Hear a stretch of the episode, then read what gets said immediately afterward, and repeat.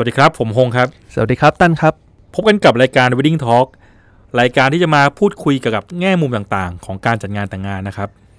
episode นี้นะครับ เราจะมาพูดคุยเรื่องการพูดคุยเรื่องสินสอดนะครับ เมื่อเรานะครับคิดจะแต่งงานกันใช่ไหมครับ สิ่งแรกที่จะต้องคุยนะครับ ก็คือการไปสู่ขอนะครับ ซึ่งมันก็รวมไปถึงเรื่องการเจรจาเรื่องสินสอดนะครับ ซึ่งอันนี้ก็เป็นเรื่องใหญ่ใช่ไหมฮะถ้าคุยไม่ผ่าน เรื่องนี้เรื่องอื่นคุณก็ไม่ต้องไปทำต่อแล้วนะครับใช่เลยครับ เพราะฉะนั้นเนี่ยเรามาลองดูกันครับว่าเรื่องสินสอดเนี่ย เราจะต้องใส่ใจอะไรกับมันบ้างนะครัเราบลองฟังคุณตั้นกันดีกว่าครับ คุณตั้นเรื่องเงินเนี่ยชำนาญนะครับเรื่องเนี้ยโอเค เรื่องสินสอดนะครับ ถ้าพูดกันตรงๆเลย สินสอดเนี่ยเป็นเรื่องของผู้ใหญ่ละ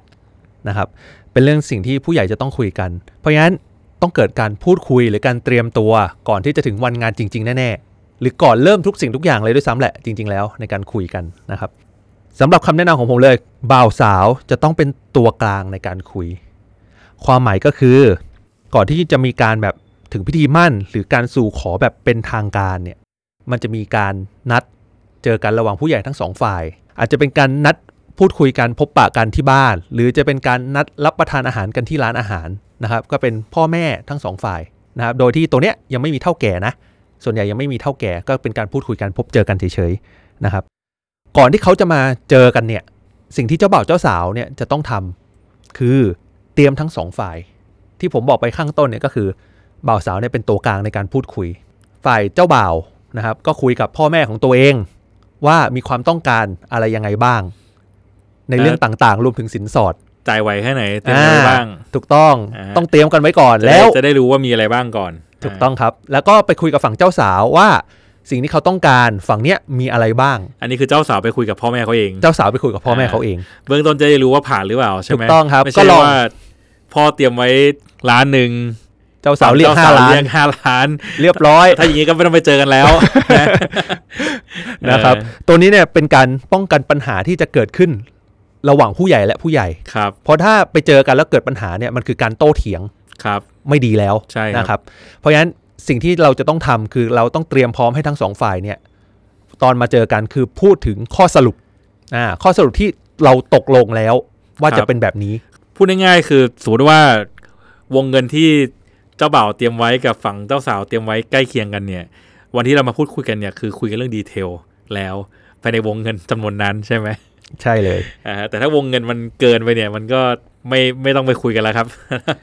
เพราะว่าเรื่องสินสอดเนี่ยมันเป็นเรื่องเซนซิทีฟนะใช่ใช่อะจริงๆต้องบอกว่าเวลาการพูดคุยเนี่ยมันไม่ได้พูดคุยแค่เรื่องสินสอดแหละ มันครับพูดถึงค่าใช้จ่ายอื่น ๆ ที่มันครับจะเกิดขึ้นในงานมั่นงานแต่งหรืออะไรก็แล้วใช่แต่ครับนะครับ แต่สินสอดเนี่ยเป็นเรื่องหนึ่งที่สำคัญมากครับนะครับ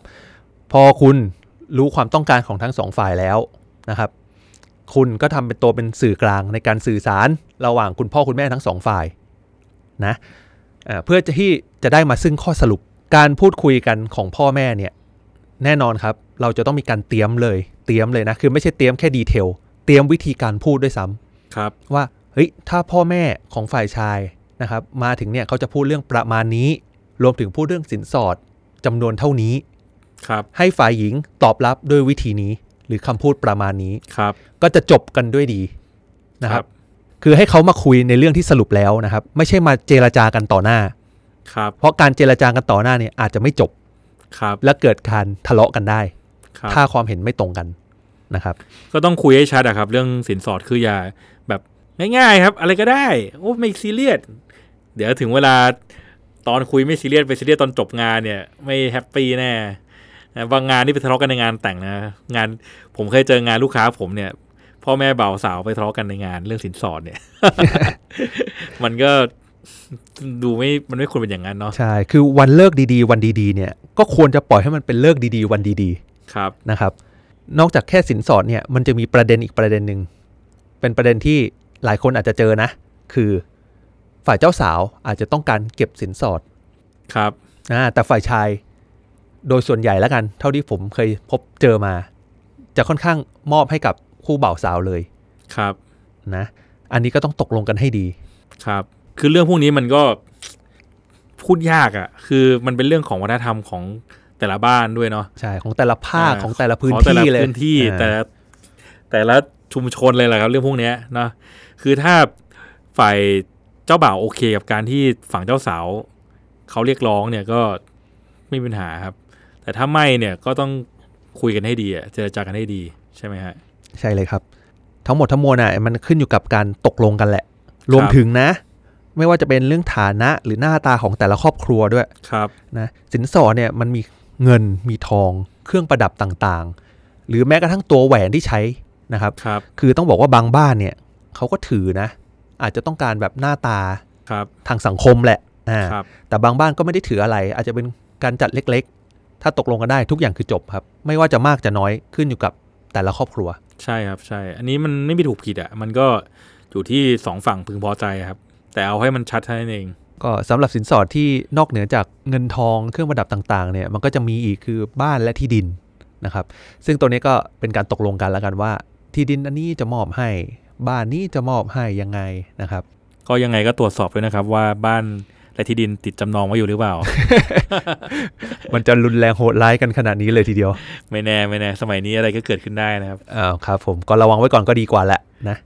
แล้วก็อีกสิ่งหนึ่งนะครับ เวลาที่เราคุยเรื่องสินสอดนะครับ คือผมอยากให้คุยไปว่าค่าใช้จ่ายนะครับ รายจ่ายและรายรับในงานเนี่ยใครเป็นคนดูแล สมมุตินะฮะว่าเดี๋ยวฝ่ายชายเนี่ยนะจะเป็นคนออกค่าใช้จ่ายในงานแต่งทั้งหมด การจัดเลี้ยงนะครับ วงดนตรีเอ่อการตกแต่งนะครับ แสงเสียงอะไรก็ตามแต่นะครับ แต่ว่าซองในงานเนี่ยขอเป็นฝั่งเจ้าบ่าวเก็บได้ไหมอันนี้ก็ต้องคุยให้ชัดนะครับ เพราะว่าถ้าไม่คุยไม่ชัดเนี่ยเดี๋ยวจบงานก็จะมีปัญหาแหละ ว่าใครจะส่วนไหนอะไรยังไง เรียกว่าเหมือนผลประโยชน์ไม่ลงตัวครัถ้าบพูดกันในเชิงแบบธุรกิจนะครับเอ่องานแต่งเนี่ยมันไม่ใช่เชิงธุรกิจก็จริง แต่มันก็จะมีประเด็นเซนซิทีฟลักษณะเนี้ยอยู่ อย่างสินสอดนะครับ มันก็ต้องคุยถึงเรื่องที่ว่าเงินจำนวนเท่าไหร่ใช่ไหมครับ ทองเท่าไหร่นะครับ เครื่องประดับต่างๆ เท่าไหร่ ไอในส่วนเนี้ยก็ต้องมาดูว่าเราต้องการอะไรจากมัน ถ้าเราต้องการแค่เรื่องของภาพลักษณ์ใช่ไหมฮะ ก็คุณจะไปเช่ามาก็ได้ ให้มันถ่ายรูปดูสวยแค่นั้นเองใช่ไหมครับ สุดท้ายแล้วเนี่ยแขกในงานเขาก็ไม่ได้มาใส่ใจกันเท่าไหร่หรอกครับว่าคุณได้เงินได้ทองอะไรเท่าไหร่เขารู้ไปก็ไม่ได้มีประโยชน์อะไรกับชีวิตเขาชีวิตคุณเท่าไหร่หรอกเนาะเอาจริง ๆ แล้วอะนะครับสำคัญที่สุดเลยนะ ผมก็อยากแนะนำว่าอย่าให้มันเกิดหนี้สินขึ้นมาจากงานแต่งงาน โดยเฉพาะถ้าคุณเริ่มต้นด้วยหนี้สินเนี่ยคุณก็จะเหนื่อยแล้วเพราะว่างานแต่งเนี่ยมันมี รายจ่ายนอกจากสินสอดนะครับ เยอะแยะมากมายใช่ไหมค่าจัดงานอย่างที่ทุกคนทราบกัน ถ้าคุณเริ่มต้นด้วยหนี้สินในยอย่างอื่นลำบากแล้ว แล้วก็คุณแต่งงานหนึ่งวันอะ แล้วคุณต้องใช้หนี้อีกอีกห้าปีสิบปีอะผมว่ามันก็ไม่ใช่การเริ่มต้นที่ดีอะนะครับ ก็อยากให้ดูให้ดีตรงส่วนนี้นะครับ ผมต้องเรียกว่าพอเหมาะกับตัวเองแล้วก็ครอบครัวครับนะครับคือถ้าสมมุตินะครับ ฝั่งเจ้าสาวเรียกเยอะมากอะครับ แล้วฝั่งเจ้าบ่าวจ่ายไม่ไหวอะครับ ผมว่า